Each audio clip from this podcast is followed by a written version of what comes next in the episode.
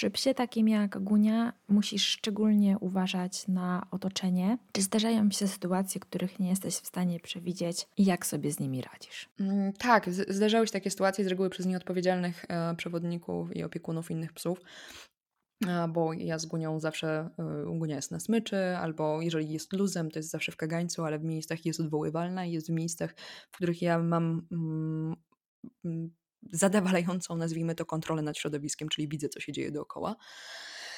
Ale były sytuacje, kiedy idziemy w lesie, Gunia jest na smyczy, a ktoś puszcza swojego psa, mimo że proszę, żeby go zapiął, nie jest w stanie go zapiąć, bo pies e, po prostu nie potrafi, nie, nie, nie został nauczony e, przywołania. E, I w takich sytuacjach e, mm, po prostu musimy, moim zadaniem jest ochronić Gunię e, i stanąć pomiędzy nią a psem i mm, zabezpieczyć sytuację i mieć pewność, że jakoś będę mogła tutaj jej bezpieczeństwo postawić na pierwszym planie. Czy no zdarzają, w tym momencie mam też zasadę taką, że moje psy nie spotykają się z innymi mm, psami na smyczy czy z ludźmi na smyczy. Smycz jest takim świętym miejscem, w którym nigdy nic się nie stanie. Więc w sytuacji, kiedy ja już nie mam wyjścia, wiem, że e, Guni nie grozi żadne zagrożenie, to ja po prostu Gunię spuszczę ze smyczy, jeżeli pies do nas biegnie, albo um, położę smycz na ziemi, żeby ona nie była w żaden sposób kontrolowana. E, oczywiście, jeżeli wiem, że nie dojdzie do żadnej dramatycznej sytuacji, e, a jeżeli bym e, niestety, e, no, bezpieczeństwo ogólnie jest dla mnie najważniejsze. Ja jestem tu e, odpowiedzialna za nią, więc jeżeli ktoś, no ktoś powinien być odpowiedzialny za swojego zwierzaka, ale niestety tak często nie jest i wtedy musimy mm, uratować sytuację. Od czego zaczęłaś naprawianie relacji z Gabciem? Od tego, żeby sama, e, samemu zostać lepszym trenerem i zrozumienie, przede wszystkim to, że zrozumiałam wreszcie, dlaczego jego zachowanie wyglądało tak, a nie inaczej.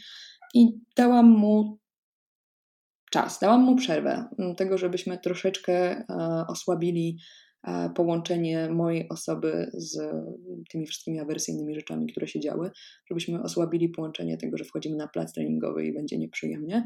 I to trwało pół roku, kiedy przychodziliśmy na plac treningowy, on siadał w jednym kącie, ja siadałam w drugim, troszkę sobie pochodziliśmy i poszliśmy potem na spacer. On nie podchodził do mnie, ja nie podchodziłam do niego. Potem stopniowo budowaliśmy bardzo proste zachowania. To z Kay jeszcze na kursie. Kay mi kazała wydawać jedzenie. Po prostu ja powiedziałam, że to jest tak banalnie proste, że po co to w ogóle robić. Okazało się, że wcale nie jest proste.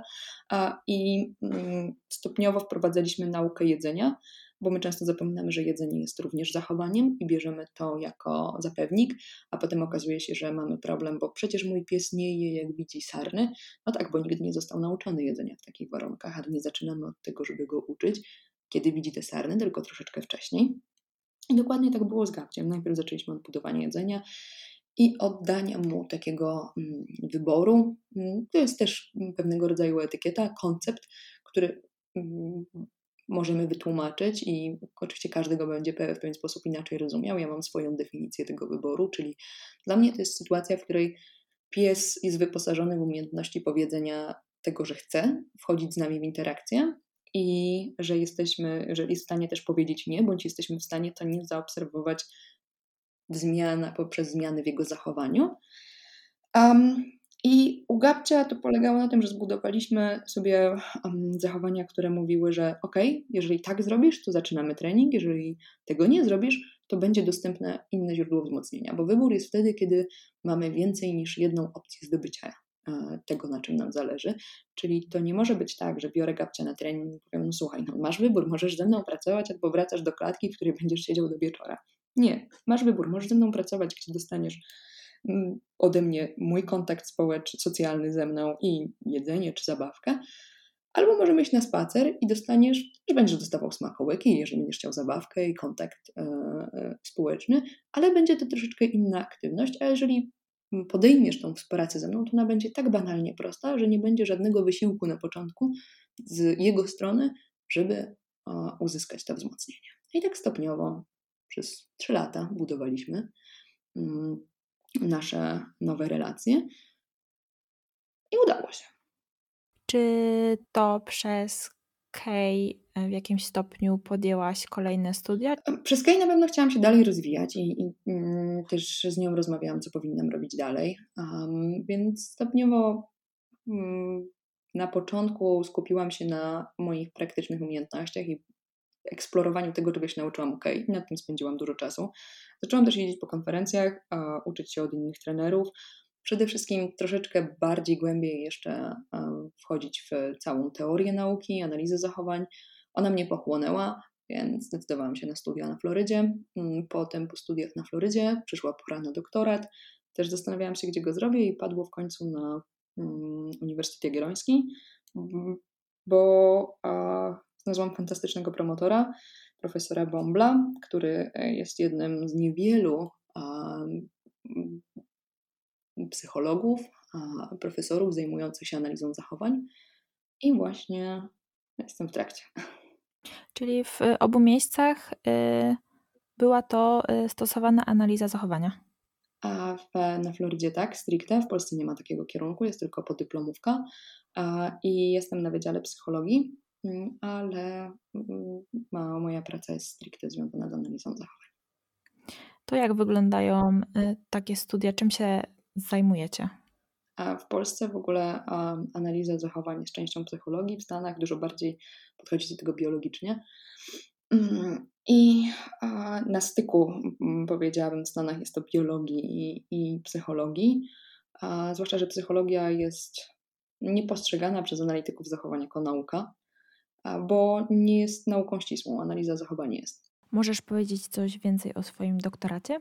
A, powiem, jak go zrobię, ale jest, jest w trakcie, naprawdę takim początkowym. To jeszcze dużo pracy przede mną, zanim a teraz będziemy robili badania pilot studies. Doktorat robię na Uniwersytecie Jagiellońskim. Mm, jest to praca nad Chcemy nauczyć tak w bardzo takim prostym języku e, mm, psa, że kiedy pojawiają się jakieś nieprzyjemne dźwięki, które wywołują zachowania lękowe, zachowania dyskomfortu, one będą zdefiniowane dla każdego badanego osobno, to czy jesteśmy w stanie dodać jakieś hasło, które nazwijmy to będzie, to będzie takie place, funkcjonowało jako placebo, e, czy możemy zniwelować ten dyskomfort, jeżeli pojawi się to placebo.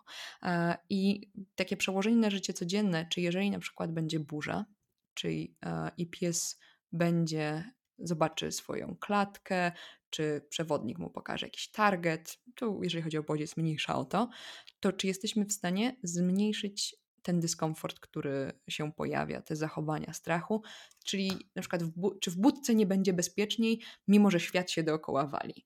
A to jest troszeczkę tak to, co ja mam z gabciem, jeżeli pojawiają się jakieś dźwięki i ja wezmę na ręce no, i on przyjdzie do mnie na ręce, on skakuje wtedy na ręce, to ewidentnie dyskomfort się zmniejsza, ponieważ na tych rękach do tej pory zawsze było bezpieczniej, myśmy to wypracowali i czy jesteśmy w stanie to zrobić na taką szerszą skalę.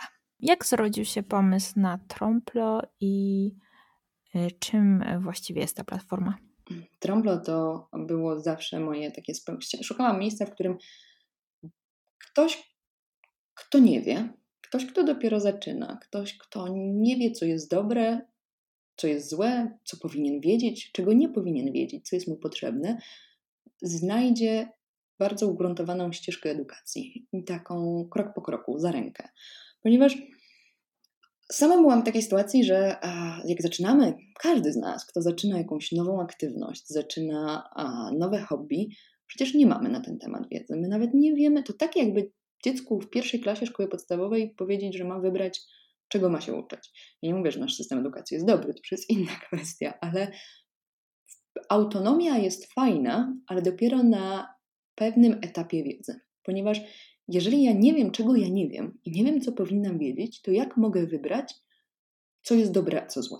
I to jest, to było coś, na czym mi zależało właśnie w Trumpo, że ktoś, kto ma psa, kota, świnkę, krowę, kozę i chce z nim pracować, nie będzie musiał weryfikować tej wiedzy, znaczy zawsze musimy ją weryfikować, ale będzie miał pewność, że osoby, które uczą w Trampla, mają po pierwsze wykształcenie e, związane z analizą zachowań, czyli stosują metody e, poparte badaniami naukowymi i znają procesy uczenia się, a po drugie mają bardzo określone standardy etyczne, czyli pracują przez wzmocnienie pozytywne i dobrostan zwierzęcia jest dla nich nadrzędny.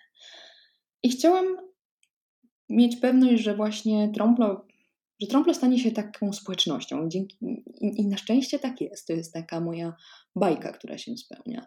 Mam możliwość współpracy z fantastycznymi trenerami i mm, kiedy wpadłam na pomysł trąplo, wiedziałam, że to nie mogę być tylko ja, bo nie dam rady, bo nigdy samodzielnie nie jesteśmy w stanie tyle osiągnąć, co w zespole. I mm, dzięki temu, że miałam okazję poznać i zaprzyjaźnić się z wieloma fantastycznymi trenerami, których podziwiałam, udało się ich zaprosić do Trompla, tak jak Sarah Owings na przykład, bez której nie wyobrażam sobie na pewno Trompla, ale bez żadnego instruktora obecnie, który tam jest. I udało nam się stworzyć Tromplą. Udało się stworzyć właśnie platformę, która um, skupia trenerów z całego świata i daje naprawdę dobre wykształcenie um, i edukację osobom, które chcą pracować ze zwierzętami, zarówno amatorsko, jak i częściowo już profesjonalnie. E, od początku wiedziałaś, że to będzie mieć taką formę, jaką teraz ma? Jak wygląda w ogóle mm, proces tworzenia? Mm, proces tworzenia to były dwa lata, bo ta strona była budowana od zera, ona nie jest na żadnych. Stworzenie całego. E, technicznie to był bardzo długi proces, a teraz budujemy zupełnie nową stronę. Już a zespół techniczny jest zaangażowany. To też potrwa przynajmniej pół roku teraz, bo będzie nowe Tromplo, Tromplo 2.0 z nowymi funkcjonalnościami. Na pewno zostaną kursy sześciotygodniowe w tym formacie, w którym są, ale dojdzie też parę nowych rzeczy, o których jeszcze nie mogę powiedzieć, e, ale czekają nas e, na pewno nowości w 2022 roku i zdecydowanie dopływ nowych trenerów. Mm, mi zależało na tym, żebym ja miała. Ja bardzo nie lubię, nie jestem zwolenniczką grupowych zajęć, nie prowadzę grupowych zajęć, nie lubię ich. Uważam, że one mają rację bytu tylko i wyłącznie wtedy, kiedy zwierzęta uczestniczące i ludzie są na tym samym poziomie. I obecność w grupie ma być elementem treningu, czyli na przykład psy potrafią pewne zachowania i teraz szlifują je tylko w obecności trudniejszych bodźców. Jest to dla nich w zupełności komfortowe. Nie jesteśmy w stanie uczyć się nowych rzeczy w takich warunkach, jak zajęcia grupowe, dlatego mm, Uważam, że często te klasy, w których się spotyka 10 e, psiaków, troszeczkę nie spełniają tej funkcji, którą powinny. I poza tym, ja zawsze lubiłam widzieć to, to co widziałam z gapą, że mm, kiedy pojawiają się zachowania problemowe, one rzadko pojawiają się o godzinie 16 w czwartek na zajęciach. One najczęściej pojawiają się, kiedy jesteśmy sami w domu. I na szczęście technologia XXI wieku pozwala nam na nagranie tego i przesłanie komuś na końcu świata. I ja bardzo chciałam, żeby dostęp do tych trenerów właśnie był taki z całego świata, że nie ogranicza nas e, lokalizacja, tylko możemy współpracować z kim chcemy. I właśnie dzięki temu, że ktoś może mi nagrać swoją sesję treningową, ja jestem w stanie mm, od razu zobaczyć, co się dzieje. Jestem w stanie też poprosić go, żeby pracował w najłatwiejszej możliwej lokalizacji jaka jest dla tego zwierzaka. Czyli to może być na przykład kuchnia czy pokój w domu. A dopiero potem stopniowo będziemy wychodzić do nowego miejsca, sprawia, że ta nauka jest dużo efektywniejsza i dużo bardziej spersonalizowana do danego ucznia. Więc um, ta formuła dla mnie, jako dla nauczyciela, jest uh, dużo wygodniejsza niż zajęcia um, czy zajęcia na żywo indywidualne? Często bardzo też, bo ja bardzo rzadko potrzebuję e, mieć e, ucznia przed sobą przez godzinę. Czy jest jakiś kurs, który cieszy się wyjątkowym powodzeniem albo obszar, który może sprawia ludziom najwięcej trudności i dlatego jest dużo zainteresowanych? Zawsze kursy Sary Owings są takim uh, najbardziej popularnym, um, najbardziej popularną E, popularnymi tem są tematami popularnymi, które ludzie wybierają. Jeden jest właśnie związany z tym, o czym mówiłyśmy wcześniej, czyli tą samokontrolą. Kurs się nazywa Control is an illusion, czyli kontrola to iluzja. I Sara właśnie eksploruje ten koncept tej mm, samokontroli i jak na to spojrzeć z punktu widzenia kontroli bodźców i co to zmienia i jak możemy w sposób właśnie bezbłędny podejść do nauki tych zachowań to jest jeden z takich najbardziej popularnych kursów. Drugi to są zachowania na pewno reaktywne Lin-Lin, e, instruktorki ze Stanów, która prowadzi i pomaga psiakom, które mają problemy z zachowaniami agresywnymi, reaktywnymi, które będziemy nazywać w ten sposób. Mm, jednym z kursów też takich bardziej popularnych jest Attention Please. Mm, to jest mój kurs, który jest takim fundamentem. Jak ktoś zaczyna na trąplo, to z reguły mu ten kurs polecamy i jest takim wstępem do filozofii tego, jak na trąplo pracujemy i co możemy, co tak naprawdę i, i jakie zmiany możemy już na początku wprowadzić prowadzić a, ucznia od a, pierwszych dni, tam zarówno szczeniaki, jak i psy dorosłe. A, miałam, najbardziej mnie cieszą zawsze zawodnicy jakichś sportów, miałam zawodniczkę z Austrii, Obi, która startowała już w trzeciej klasie i całkowicie zmieniła. Ona stosowała samokontrolę, dużo korekt i teraz e, już jakiś czas temu wzięła swojego drugiego psa, szczeniaka i prowadziła go w 100% z trąplą i mają świetne osiągnięcia na zawodach. No właśnie, właśnie po to trąpla powstała. Jakie jeszcze kursy można tam znaleźć? Aj, można tak naprawdę od budowania umiejętności treningowych, czyli od tego, żeby jak zacząć w ogóle pracę ze zwierzakiem poprzez umiejętności trenera, mm, techniczne nasze umiejętności, używania klikera, czy wydawania smakołyków, czy zabawki, poprzez pracę z zachowaniami problemowymi.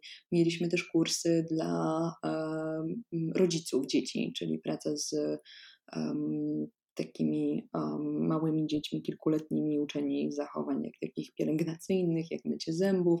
Mamy też oczywiście kursy y, treningu medycz medycznego, a, czy y, podstawy sportów, różne poszczególne elementy y, teorii nauki, jak a, tak zwany backchaining, używanie różnych e, sporty, jak nosework się pojawia, pojawia się już też obedience, coraz bardziej nam się ta, mm, ten e, repertuar kursów poszerza i na pewno będzie poszerzał. Mamy też teraz kurs dedykowany dla e, przewodników kotów i osób pracujących właśnie z kociakami. Mm, były kursy dla e, wolontariuszy w schroniskach, jak w sposób pozytywny pracować z psami w schronisku. Także myślę, że każdy znajdzie coś dla siebie. Wspominałaś już o noseworku. Jak trafiłaś na ten sport i od kogo się uczyłaś? Na ten sport trafiłam w Stanach, uczyłam się od kilku różnych amerykańskich trenerów, potem też w Holandii, w różnych mm, detekcyjnych ośrodkach. W jednym akurat oni pracowali, to takie bardzo um, służbowe mm, podejście do detekcji węchowej, czyli poszukiwanie karaluchów czy pluskiew, narkotyków, a no, ja to bardziej robiłam pod kątem noseworku. Mm, ale nosework pierwszy raz w Stanach z Gacusiem i bardzo mnie wciągnął.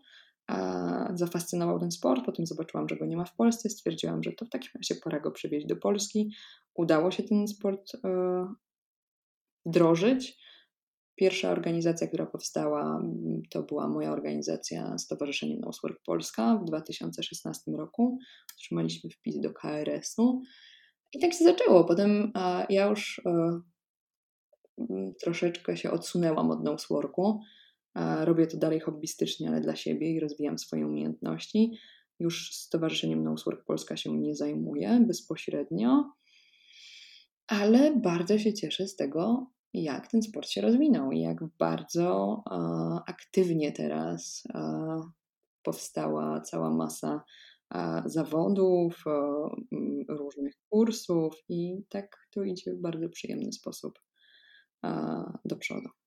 A jak oceniasz poziom noseworku w Polsce? Bo wydaje mi się, że mamy trochę do nadgonienia, jeśli chodzi o poziom reprezentowany na przykład w USA bo jako, że też sama jestem instruktorem, to e, podglądam sobie, co tam się dzieje i ostatnio na zawodach najwyższej klasy był przykładowo do przeszukania ring, na którym był e, wrak pociągu i autobus i do przeszukania wliczało się też wnętrze tego autobusu dokąd zmierza Nosework w Polsce, Twoim zdaniem? Na pewno się rozwija. Ja w tym momencie już y, troszeczkę wypadłam z obiegu, a i ciężko mi powiedzieć, ale no, Nosework w Stanach funkcjonuje dużo dłużej i zdaniem e, to, to jest kwestia nawet organizacyjna, finansowa, bo e, jeżeli będzie wielu zawodników, to um, wynajęcie olbrzymich terenów nie będzie nierealne. W tym momencie koszta wynajmu takich ośrodków i, i takich miejsc no, nie, nie są do przeskoczenia, myślę, dla organizatorów. I na pewno im więcej e, będzie zawodników, im więcej będzie osób praktykujących, ja mam nadzieję, że to w końcu będzie tak, że jak ktoś mm, zamierza z psem trenować, to e, powoli jego e, opcje przestaną się ograniczać do tego, żeby robić obi, frisbee, agility, tylko gdzieś tam też pojawi się nosework, no i może jeszcze jakieś inne aktywności wreszcie, ale że stanie wyjdzie do takiego mainstreamu ten nosework, a nie, będzie tylko na razie jeszcze taką rekreacyjną formą psich sportów. Znaczy, nie ma, ja może źle powiedziałam, bo rekreacyjna forma psich sportów to każda powinna być. Ja jestem dużym przeciwnikiem sportu, w którym pies um, jest, um, każde zwierzę jest takim zawodnikiem na 100% troszeczkę. Powiedziałaś wcześniej, że behawioryzm jest źle rozumiany. To jak jest rozumiany, a jak powinien być? Przede wszystkim my pracując ze zwierzętami, w ogóle z mm, organizmami żywymi, czyli z ludźmi, zapominamy, że jest nauka, która daje nam bardzo dużo możliwości, ponieważ informuje nas o tym, jak się uczymy. A wszystko, co tak naprawdę robimy, to jest proces nauki. Czyli my oczywiście możemy rozmawiać na różnych e, elementach, na różnych płaszczyznach tego, bo możemy patrzeć z perspektywy na zachowanie, na, na to, co się dzieje z mm, zwierzakiem, z człowiekiem, z perspektywy mózgu, możemy patrzeć z perspektywy serca, czyli kardiologicznie, możemy patrzeć z perspektywy e, etologicznej, możemy z czysto fizjologicznej, z mięśniowej, z ortopedycznej i z cała masa różnych płaszczyzn, z której z których możemy, z których punktu możemy tak naprawdę analizować to, co się dzieje przed nami. Ale kiedy weźmiemy sobie ogół środowiska pracującego ze zwierzętami, to jednak naszym głównym narzędziem w pracy jest praca nad zachowaniem z punktu widzenia procesów uczenia się. Bo oczywiście my nie zakładamy, że mózgu nie ma, mózg nie pracuje. Tylko, że my pracując ze zwierzętami w tym danym momencie nie mamy żadnego bezpośredniego wpływu na ten mózg. Ja nie wiem, co dokładnie się dzieje w mózgu, ponieważ nie jestem w stanie tego zaobserwować inaczej niż poprzez zachowanie mojego zwierzaka. I to samo tyczy się również emocji, bo my nie jesteśmy w stanie stwierdzić, czy to, co się dzieje, my w pewien sposób nazywamy to, co widzimy, danymi emocjami. I to są tylko nasze przypuszczenia, które często mogą być błędne. błędne. I tak samo, kiedy patrzymy, analizujemy zachowanie, nie mając dostępu bezpośredniego do mózgu, analizujemy je z perspektywy zachowania, to, to są tylko nasze założenia, które oczywiście mogą być błędne. I one bardzo często są błędne. I ponieważ one często są błędne, to my e, stosujemy potem nieadekwatne środki. I bardzo często też trenerzy, którzy pracują e, ze zwierzętami, mają znikomą wiedzę na temat tego, co dzieje się w mózgu. Nie jesteśmy neurochirurgami, nie jesteśmy neurobiologami najczęściej i nasza wiedza jest dość mocno ograniczona, często oparta na anegdotycznych dowodach, e, na mm, dość e, powszechnie dostępnych artykułach. Tam nie ma głębszej wiedzy i umiejętności jej zastosowania. A jeżeli często pomijamy za to behawioryzm, w ogóle nie behawioryzm, tylko tak naprawdę analizę zachowań, bo behawioryzm jest tylko filozofią e, tej nauki, my często pomijamy, mówimy, że oj, to tak um, dehumanizuje. Tylko, że to absolutnie nie dehumanizuje. Już sam Skinner powiedział, wziął w swoim radykalnym, e, bo jego nurt nazywał się radykalnym behawioryzmem. Radykalnym, ponieważ uwzględniał wszystko. E, nie radykalny był taki wykluczający, tylko radykalnie szeroko patrzył na pewne rzeczy. I to Skinner wziął tak zwane mm, prywatne wydarzenia pod lupę i powiedział, że one są zachowaniami, czyli to, co my często nazywamy emocjami, te, które są dostępne tylko dla zachowującego się. Czy wziął zachowanie badacza i myśli też, to były częściowo właśnie te prywatne Um, prywatne, prywatne zachowania, prywatne zdarzenia. A my, ten behawioryzm troszeczkę i analiza zachowań usuwa tą magię, ponieważ kiedy my zaczynamy pracować na tym, co widzimy, to nie ma, nie ma nic do ukrycia, nie da się dopisać żadnego konceptu, nie da się dopisać tak naprawdę żadnej teorii, która nie będzie miała poparcia w tym, co jest przed nami. A to, co jest przed nami, ma wyjaśnienie w procesach, które zostały przebadane, które mają swoje podstawy naukowe, które dają nam bardzo czytelne narzędzia do pracy nad zachowaniem, co nie wyklucza oczywiście tego, że emocje są, że mózg pracuje, tylko my nie mamy do nich bezpośredniego dostępu. I wydaje mi się, że krzywdzące dla behawioryzmu i dla analizy zachowań jest często to, że my nie mamy po prostu wiedzy. Nie wiemy, z czym to się je. Nie, często nie znamy historii, nie mm, znamy założeń nauki, podstawowych jej zasad, a bardzo lubimy się na ten temat wypowiadać. I wydaje mi się, że gdybyśmy lepiej poznali tę naukę i zrozumieli jej podstawowe założenia, to otworzyłby się przed nami zupełnie nowy świat. Ten świat, który daje faktyczną, realną możliwość pomocy zwierzakom, które są z nami i nam samym, ponieważ to, to czasami, jak y, zaczynamy się zgłębiać w świat analiz zachowań, pojawia się takie pytanie, jak to jest możliwe, że nikt tego nie uczy w szkołach? Bo e, aż zadziwiające jest, że nie potrafimy zastosować powszechnie często tej wiedzy i ona nie jest aż tak dostępna. I druga sprawa, że mm, w Stanach ta wiedza z analizy zachowań dużo bardziej się rozwijała i Skinner był dużo bardziej publiczną postacią. Tak w Europie poszliśmy mocno w kierunku etologii, zwłaszcza w pracy z zwierzętami, gdzie oczywiście etologia jest niezbędna, ale ona zajmuje się średnią, czyli tym, co robi dany gatunek jako ogół. A analiza zachowań patrzy na tą jednostkę przed nami i analizuje to, co dzieje się z danym tym organizmem. I oczywiście etologia może mówić, że z danymi papugami lepiej pracować, używając, e, chyba dr Freeman też podawała taki przykład, orzechów makademia, ale jednak ta papuga przed nami woli inne orzechy. I to jest taki, takie sedno tej analizy zachowań, która ona troszeczkę usuwa te meta, takie mentalistyczne wyjaśnienia, ponieważ obiera je z rzeczy których musimy się domyślać, a zostawia nam tylko czystą warstwę to, co obserwujemy, bo tak naprawdę tylko na tej podstawie możemy empirycznie stwierdzić, że coś działa bądź nie. I im więcej będziemy mieli wiedzy z tego zakresu, tym większe możliwości nam to da w pomocy zwierzakom i też takiej etycznej pomocy, bo będziemy wiedzieli również, jakie ze sobą niesie konsekwencje stosowania metod awersyjnych. Mm, to myślę, że może tutaj e, zamęt pojawia się w momencie, kiedy ludzie próbują to odnieść do warunkowania klasycznego, bo przecież w warunkowaniu klasycznym chodzi o to, żeby zbudować pozytywne skojarzenia, więc w sumie chyba się trochę zmieniają te emocje psa.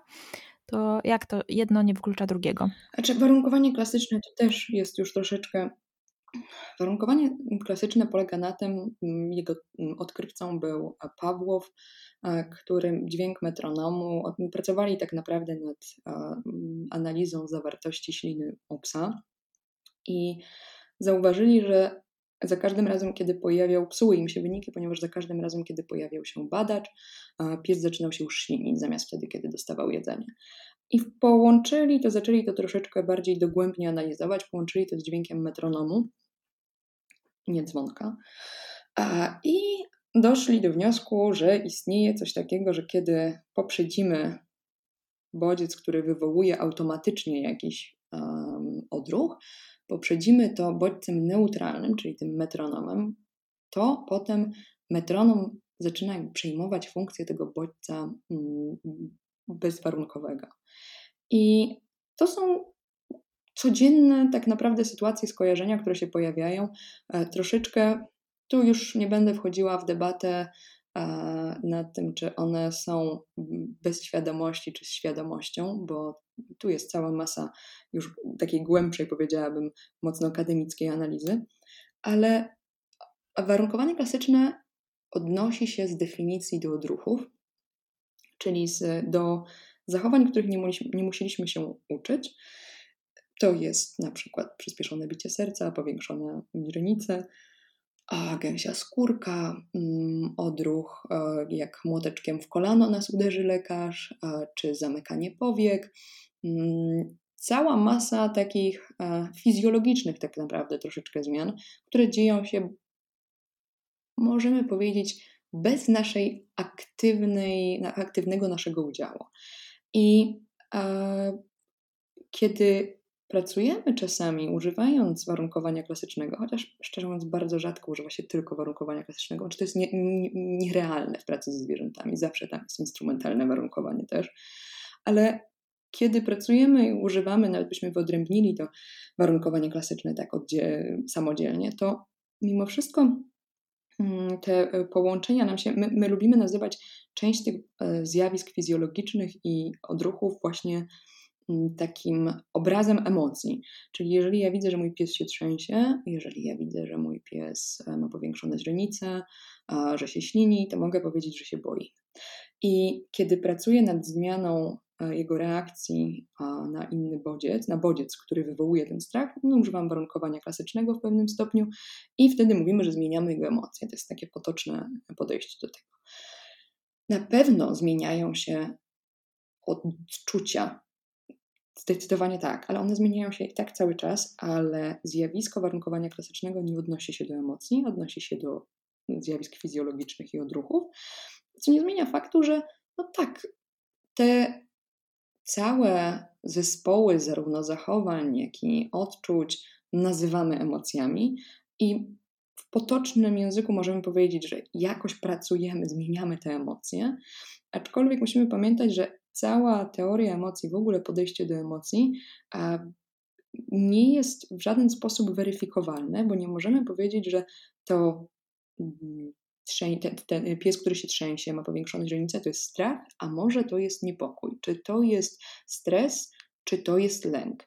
To wszystko są pewnego rodzaju konstrukty, które my tworzymy i używamy, żeby w pewien sposób tłumaczyć rzeczywistość i ułatwiać sobie jej tłumaczenie, ale niestety to ułatwienie czasami działa odwrotnie i zamiast ułatwiać, utrudniamy, bo e, nadajemy takie etykiety e, i bardzo często pozornie, bo przez nadanie etykiety wydaje nam się, że problem rozwiązaliśmy, czyli mówimy, oj, ten pies jest po prostu lękliwy. I to do niczego nie prowadzi, to w niczym nie pomaga. Dopóki nie z, będziemy w stanie e, jasno i wyraźnie zoperacjonalizować, co to znaczy ten pies lękliwy, w jakich sytuacjach, jak, co się dzieje przed, co się dzieje po, to samo nadanie tej etykiety, tej łatki, niczego tak naprawdę nie zmienia, a może zatrzymać proces nauki, ponieważ my nie będziemy nic dalej z tym robić. Wybór jest tematem, który jest teraz bardzo na czasie. Potrafisz e, podać jakieś przykłady ze swojego życia, kiedy zmieniłaś podejście i zaczęłaś dawać większą kontrolę swoim psom i jak to na nie wpłynęło? No to jest gabcio, który może wybierać, mówi mi, kiedy pracujemy, kiedy nie pracujemy. To pomaga już nawet w takich prozaicznych sytuacjach, kiedy, bo gapa skacze na mnie, żeby rozpocząć trening i jeżeli zauważę opóźnienie w jego ruchach, w latencji, w odpowiedzi na hasło e, i gabcio skacze troszeczkę wolniej niż zawsze, to z reguły nie zaczynamy treningu i przypadki, kiedy, bo Gabcia już nie mówi nie, raczej skacze, ale zmienia się sposób skakania. I w momencie, kiedy jesteśmy w stanie wyłapać takie subtelne fragmenty, e, subtelne zmiany w zachowaniu, to um, mi to uratowało parę razy przed Gabcia przed większą kontuzją, bo kiedy skakał troszeczkę słabiej i zamiast zrobić trening zrobiliśmy inne rzeczy, takie jak matę węchową, szukanie smakołyków, poszliśmy sobie na spokojny spacer, okazało się następnego dnia, że pies mocno kuleje. Gdybym zrobiła ten trening, ponieważ w końcu skakał, to i nie obserwowała takich subtelnych zmian, to e, prawdopodobnie kontuzja, która się pojawiła, byłaby jeszcze gorsza, ponieważ byśmy e, mm, zrobili jakieś dynamiczne ćwiczenia, które by ją e, spotęgowały. Czy praca u, nad zachowaniami nad, nad weterynaryjnymi, pielęgnacyjnymi. To niesamowicie ułatwia życie zarówno mi, jak i moim zwierzakom, kiedy teraz Gunia miała uszkodziła sobie rogówkę i musiała mieć zakraplane oczka. I ona kładzie mi głowę na rękach, ja mogę zajrzeć do oczka, wkropić. I kiedy coś jest dla niej niekomfortowego, niekomfortowego nie, e, coś jest dla niej nieprzyjemnego, ona będzie mogła się w momencie wycofać, powiedzieć nie, zrobić sobie chwileczkę przerwy i możemy to dalej kontynuować. To jest tak jak na fotelu dentystycznym. Najgorsza sytuacja jest wtedy, kiedy dentysta powie: jak będzie pani chciała, żeby była przerwa, proszę tylko powiedzieć, to ja przestanę. My mówimy, że jest przerwa, a tam się nic nie dzieje. Kiedy ja mogę kontrolować to, co ze mną jest robione, kiedy mam na to jakiś, jakiś wpływ, bardzo często jestem w stanie zgodzić się na więcej, ponieważ wiem, że w każdej chwili będę mogła przestać. A dzięki temu, jeżeli mój pies zobaczy, że okej, okay, nie ma nic złego w tym, jeżeli powie nie, i zobaczy też, że on kontroluje cały ten proces, to naprawdę niesamowicie to wszystko się zmienia. I Gabcio, też jego praca nad dźwiękiem polegała na tym, że to Gabcio inicjował, jak coś zaczynało spadać i wydawało dźwięk. Na początku bardzo delikatny i tylko jeżeli on wykonał jakieś zachowanie, to ten dźwięk się pojawiał. Gabcio teraz potrafi niszczyć budowle z butelek czy ze sztućców i w, rzucać tymi um, różnymi metalowymi, metalowymi przedmiotami po ziemi, bo on to kontrolował. I dzięki temu naprawdę uczymy się nawzajem siebie. Uczymy się tego, co nam sprawia frajdę, uczymy się tego, jakie mamy preferencje. Poznaję lepiej moje psy, one poznają lepiej mnie, wiedzą, że mogą na mnie liczyć, wiedzą, że e, mogą mi ufać. A dla mnie zaufanie to jest tak naprawdę przewidywalność zachowań, przewidywalność e, tego, kiedy dostarczamy wzmocnienie, tego, że zasady obowiązują zawsze, bez względu w jakiej sytuacji, że jeżeli na coś się umawiamy, to tego będziemy się trzymać. I tego, że traktujemy zwierzaka jako równego partnera, że to nie jest dla mnie narzędzie do pracy. To jest mój kompan, to jest po pierwsze członek dla mnie rodziny, po drugie to jest mój wspaniały kompan w procesie odkrywania sekretów uczenia się. Mm, osobom, które wykorzystują tylko pozytywne wzmocnienie, zarzuca się, że trzymają psy w bańce i że prawdziwe życie nie jest takie kolorowe i takie psy nie będą umiały sobie potem poradzić. Co ty na to? Po pierwsze, nigdy nie używamy tylko i wyłącznie pozytywnego wzmocnienia, my do tego dążymy, ale oczywiście, że w życiu zdarzają się różne sytuacje, aczkolwiek nigdy nie planujemy tych sytuacji, żeby celowo występowały, bo pamiętajmy, że im więcej e, robimy rzeczy, które chcemy, żeby się powtarzały, tym więcej budujemy płynność tych rzeczy, a nie tych, których nie chcemy, czyli nie powtarzamy błędów, bo będziemy po prostu lepsi w wykonywaniu tych błędów. I każdy organizm dąży do tego, żeby było mu lepiej. I to jest nadrzędna e, nasza cecha, że chcemy mieć możliwość wpływu na środowisko i chcemy, żeby było nam bardziej komfortowo. I to już bakterie y, dążą do tego i my nie jesteśmy w tym inni, tak jak nie są w tym, nie różnią się od nas w tym psy.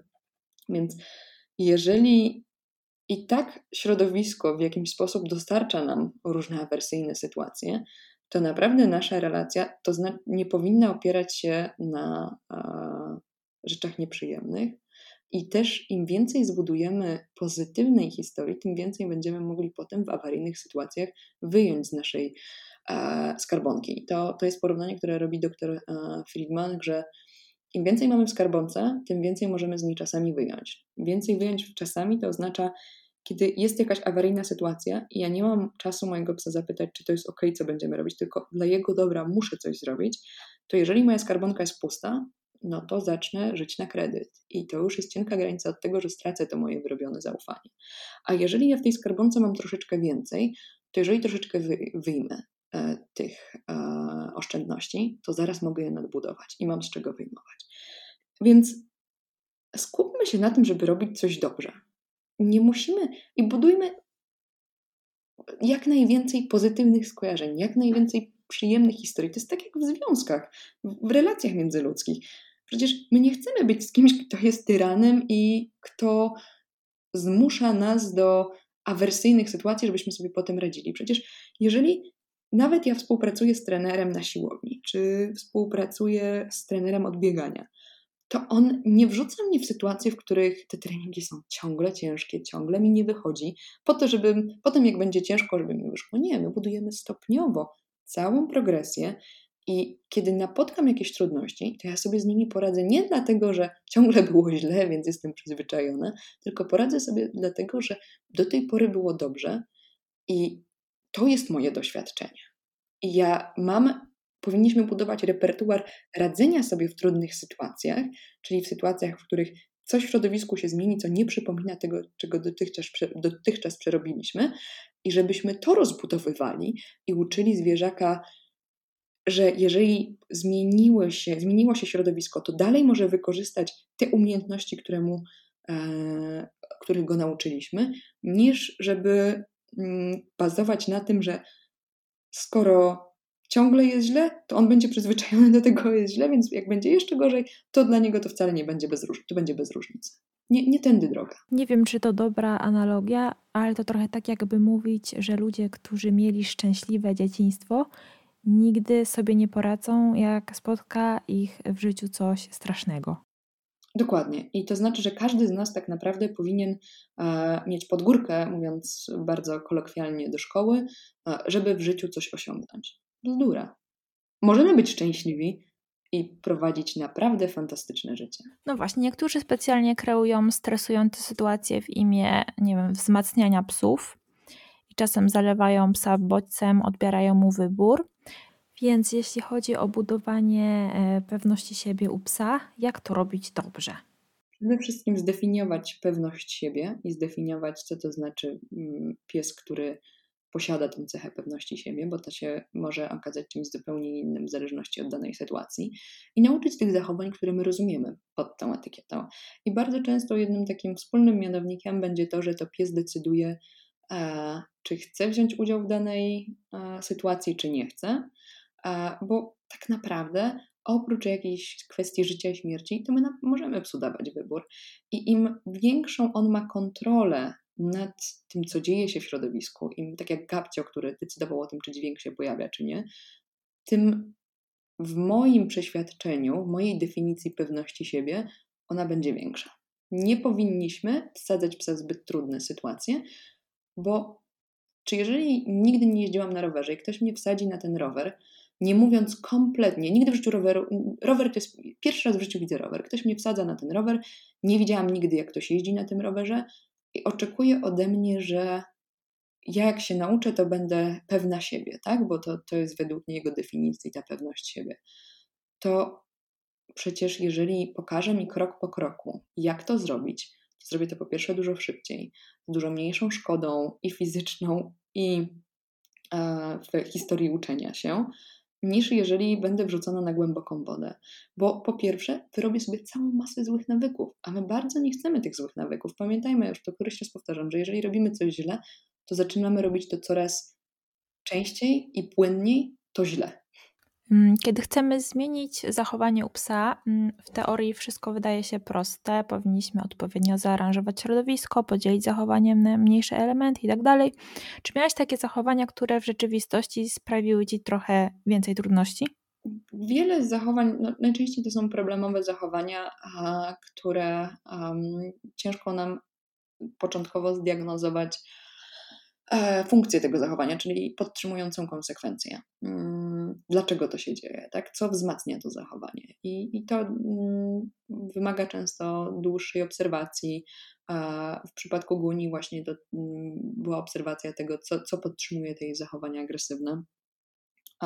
I, I wydaje mi się, że dla każdego to będzie co innego. Jeżeli, ja bym powiedziała, że zdecydowanie to, to problemowe zachowanie agresywne Guni. Gabcia, zanim, z Gabciem też to jego, mówiąc tak bardzo kolokwialnie, zawieszanie się. Dopóki nie zrozumiałam, jak funkcjonuje zachowanie, to było mi ciężko zrozumieć to, jego, to, co się z nim działo, to, co on robił zwalałam to na jego wewnętrzne stany, czyli że on taki po prostu jest, nie ma drive'a, nie jest sportowy pies. Dopiero zrozumienie tego, jak działają procesy uczenia się, pomogło mi pomóc Gabciowi i sobie. Ale też e, bardzo dużo problemów e, pojawia się w e, takich zachowaniach, które ciężko nam jest wyodrębnić tak naprawdę właśnie tą konsekwencję funkcjonalną, czyli to, co to zachowanie podtrzymuje. Dla mnie to, to z reguły jest takim najtrudniejszym elementem w modyfikacji zachowań. E, Gabcio był psem, który nie bawił się szarpakiem i potraktowałaś to e, zabawę jako kolejny zestaw zachowań do wyuczenia. I teraz Gabcio szarpie się bez problemu. Czy jednak w przypadku takiego mm, psa trening na zabawkę będzie miał taką samą wartość jak ten robiony na jedzenie? Jeżeli jedno działa jako wzmocnienie i drugie działa jako wzmocnienie, to tak. Wartość wzmocnienia jest zdefiniowana nie tylko jest w danej chwili związana z danym tym miejscem, treningiem, z całą rzeszą elementów, które miały udział w procesie, w procesie uczenia się danego jedzenia, e, danego wzmocnienia i a czasami jedzenie nie będzie miało żadnej wartości, a czasami będzie miała zabawka. To jest troszeczkę tak, jak w jednym miejscu używamy tylko i wyłącznie mm, jedzenia, na przykład w kuchni. Nigdy nie pracowałam używając zabawki w kuchni z moimi psami. To jest zawsze jedzenie. Jeżeli wyjmę zabawkę, to wartość tej zabawki będzie dużo mniejsza, bo skojarzenie e, tego miejsca nie jest e, w żaden sposób powiązane z zabawką. Z kolei w innych sytuacjach, jeżeli wyjęłabym jedzenie, to to jedzenie nie będzie miało takiej wartości jak zabawka, ponieważ znowu środowiskowo jest e, skojarzone inaczej. A jeżeli ja potrzebuję mieć jedno i drugie, to muszę pracować nad tym, żeby zachować w miarę równy balans pomiędzy używaniem jedzenia i zabawki. Coraz więcej wiemy o psach. Kiedyś dużym objawieniem był kliker i pozytywne wzmocnienie. Teraz mamy erę treningu kooperacyjnego i dawania e, psom wyboru. Chociaż dla wielu osób nadal to jest nowość. Czy jest coś, co Ciebie w ostatnim czasie zaskoczyło? Nie, co, co, co chwilę czegoś nowego uczę, ale to rzadko jest um, jakąś konkretną metodą, bo jak rozbroimy sobie tą analizę zachowań, to potem wszystko jesteśmy w stanie dopasować do bardziej podstawowych klocków. I ja wyznaję zasadę, tutaj to są święte słowa Kena Ramireza, zaawansowany trening to są po prostu podstawy zrobione bardzo, bardzo dobrze. Rozmawiałyśmy już o ćwiczeniach z zamkniętą, otwartą ręką, które funkcjonują pod nazwą samokontroli. Czy to jest słuszna nazwa i czym właściwie jest samokontrola czy samoregulacja? No to powinnaś porozmawiać z Sarą Owings. bo to jej specjalizacja. Mm, uważam, że robi to zdecydowanie najlepiej. Samokontrola to jest kolejna etykieta. E, w ogóle samoregulacji jeszcze tego mm, kwiatka nie znałam, ale mniejsza o to. Możemy sobie to nazwać mm, praca nad y, energią księżyca równie dobrze. I myślę, że mniej więcej ma to takie samo znaczenie. To bardzo często, bo to też są wariacje na temat tego, tego ćwiczenia. Chodzi o to, że jeżeli pies nie będzie pobierał często jedzenia, zabawki, bodźca apetytywnego, e, które będzie na widoku, tylko będzie e, zachowywał określoną odległość od niego, to mówimy, że jest to samokontrola. No jest to po prostu określone zachowanie w obecności określonego bodźca. Czyli ja jestem w stanie mojego psa nauczyć, że na widok orzeszka, który położę na ziemi, on będzie robił kółeczko. Tak samo jestem w stanie go nauczyć, że na widok miski, która będzie leżała na ziemi, on będzie w stanie stać nieruchomo. Będzie w stanie się cofać, szczekać, mm, biegać w kółko. To nie ma większego znaczenia.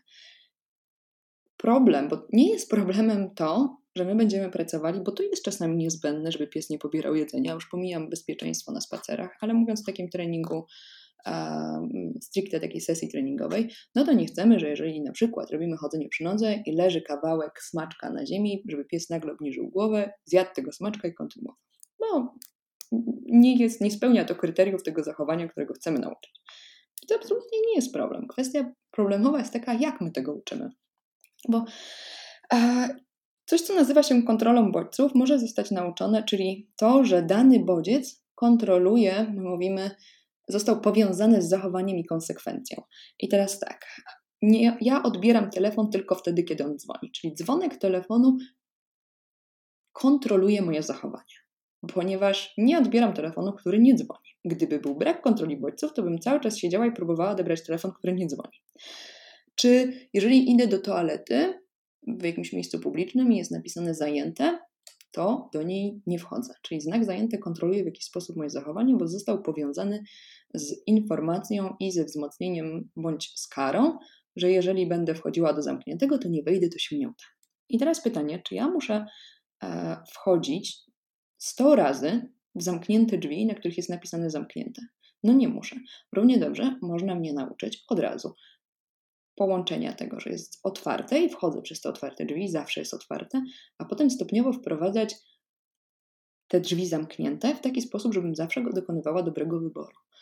I im więcej będę miała historii poprawnego zachowania, tym mniejsze szanse na to, że popełnię błąd. A nawet jeżeli go już w końcu popełnię, to moja historia wzmocnień za poprawne zachowanie szybciutko przywróci mnie na dobry tor. Co innego, gdybym 150 razy powtórzyła, tak jak to często jest właśnie w tym um, ćwiczeniu It's Your Choice, kiedy pies próbuje zjeść smakołyka z zamkniętej ręki, jeżeli powtórzymy ilość zachowań typu polizanie, drapnięcie łapą, to to są naprawdę dziesiątki błędów w jednej sesji, w jednej króciutkiej sesji. Czy nie można było najpierw nauczyć zwierzaka, co ma robić w obecności jedzenia na wysokości, na przykład w miejscu niedostępnym, wzmacniać bardzo silnie zachowanie, które my chcemy. W ogóle najpierw tak naprawdę nauczyć zachowania bez obecności jedzenia, a potem stopniowo dodać to jedzenie jako bodziec. Tak jak uczymy zachowania na przykład przysłowiowe, przysłowiowe siat. Mój pies najpierw nauczy się siadać, a potem dopiero dodam hasło, które będzie kontrolowało to zachowanie. To dokładnie to samo mogę zrobić z miską i jedzeniem, jakimkolwiek zachowaniem związanym z jedzeniem. Co nie zmienia faktu, że nie jestem w stanie patrzeć na psy, które mają kiełbasę ułożoną na łapach i pysku. Po prostu są pewne zachowania, których owszem możemy nauczyć używając jedzenia, co też wcale nie, jedzenie nie oznacza, że będzie pozytywnie, e, ale jesteśmy w stanie nauczyć różnych zachowań, tylko pytanie jest, czy powinniśmy, bo dla mnie e, to niczemu kompletnie nie służy, a każde zachowanie, którego uczymy, powinno w jakiś sposób rozbudowywać repertuar e, naszego ucznia i sprawiać, że jego życie będzie po prostu bardziej urozmaicone i będzie mógł z niego czerpać garściami. Kładzenie kiełbasy na nosie zdecydowanie tym nie jest. Od czasu swojego pierwszego Jorka masz same kundelki. Czy myślisz nad psem rasowym w przyszłości? Nie, od tego czasu nie. Ja jestem e, wierna kundelkom, zawsze będę. Nie mam żadnej rasy, która mi się podoba oprócz e, kundelków. E, dlatego e, mój wybór zawsze będzie e, pies ze schroniska. E, uwielbiam takie terrierkowate, jak Gacek i Gapa, bulowate też, ale najlepiej jak są jakoś pomieszane. Chyba mój ideał to byłby wyżłowato-terrierkowato-bulowaty. takie brakujące ogniwo w moim stadzie. Mm, ale ja mm, kolejne psy i wszystkie psy, jakie będą w moim życiu, to będą psy adoptowane. Na czym powinniśmy się skupić w pierwszych tygodniach po adopcji psa ze schroniska lub fundacji? Na tym, żeby dać mu czas na aklimatyzację i żeby um, sprawić, że świat, do którego trafił, jest bezpieczny i przewidywalny. A, że ma czas na to, żeby dostosować się do zupełnie nowej sytuacji, do takiego troszeczkę Armagedonu, który przeszedł przez jego życie.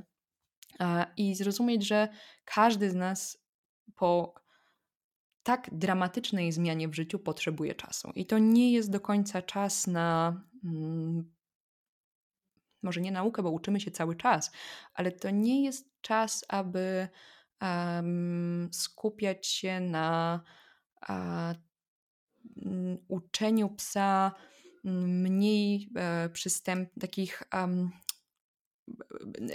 to jest czas na to, żeby mu pokazać, jak działa nasz wspólny świat. I to jest czas, żeby zbudować mm, to, co ja nazywam relacją i zaufaniem. A dla mnie to jest tak naprawdę przewidywalność naszych zachowań. To jest taki układ, tak naprawdę, który mamy między e, nami a inną osobą czy zwierzęciem, że e, my jesteśmy przewidywalni w naszych zachowaniach, mm, dostarczamy i budujemy bardzo silną historię wzmocnień, bo relacja opiera się tak naprawdę na wysokiej historii wzmocnień, niskiej historii e, doświadczeń awersyjnych. I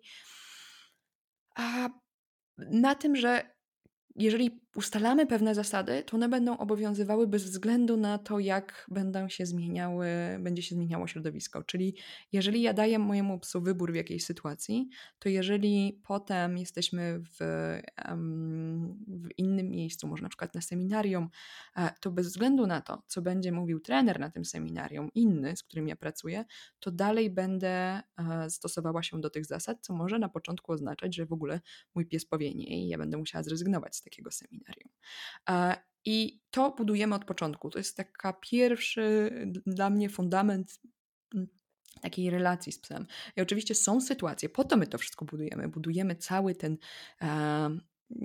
taką świnkę skarbonkę e, z tymi pozytywnymi doświadczeniami związanymi z nami i z naszym wspólnym życiem, żeby w sytuacji, kiedy dojdzie do jakiegoś nieprzewidywalnego wydarzenia, do, do, e, coś się stanie, że będziemy musieli wyciągnąć trochę pieniędzy z tej skarbonki, to czyli będzie jakiś wypadek, gdzie nie mam czasu pytać mojego psa o zgodę, czy dawać mu wybór, to będę mogła z tej skarbonki wziąć trochę tych drobnych, tych, y, tych, tych odłożonych pieniędzy. A jeżeli ja tam nie będę miała zbyt wielu pieniędzy odłożonych, to skąd ja to wezmę? To zburzę cały ten fundament, na którym opiera się nasza wspólna relacja. I myślę, że na tym się powinniśmy skupić, na tej budowaniu, te pierwsze dni, na tym, żeby być przewidywalnym, żeby było mm, jak najbardziej przejrzyście te nowe zasady, które się tworzą, te nowe porozumienia, żebyśmy dawali wsparcie temu psiakowi, żebyśmy pokazali, że my tam jesteśmy też dla niego, że stoimy za nim murem i zbudowali właśnie jak najbardziej e, silną i obfitą historię wzmocnień pozytywnych. Jakie masz hobby poza psami? Jestem bardzo aktywna fizycznie, to zdecydowanie, czyli e, bieganie, trenowanie na siłowni, współpracuję zawsze z trenerem, mm, który mi układa treningi. Ja bardzo lubię siłownię, uwielbiam biegać. Dużo się ruszam, więc wszelkie aktywności fizyczne, uprawiam jogę, medytuję. Kocham czytać książki. Historia jest takim moim konikiem. Mm, uwielbiam książki historyczne i to mm, wszelaka historia. Polityczne tak samo. W ogóle wszystko, co da się przeczytać, to przeczytam. A do tego troszeczkę przez, znaczy troszeczkę, bardzo lubię muzykę, ale trochę przez osmozę, bo e, mój narzeczony jest e, muzykiem, więc e, mm, gdzieś ta muzyka zawsze. Ja nie potrafię na niczym grać, broń Boże, nie nauczyłam się do tej pory, mimo 15 lat razem. To po prostu lubię bardzo muzykę. I może. Może, może to jest mój drugi dom, to jest moje miejsce na ziemi, polskie morze i to jest mm, moje, czy moje hobby. I to jest moja, spędzanie czasu nad morzem to jest zdecydowanie moja pasja. To była ostatnia część rozmowy z Agnieszką. Tradycyjnie zachęcam do obserwowania profilu Kochamy Psy na Facebooku oraz mojego Instagrama. Linki możecie znaleźć w opisie.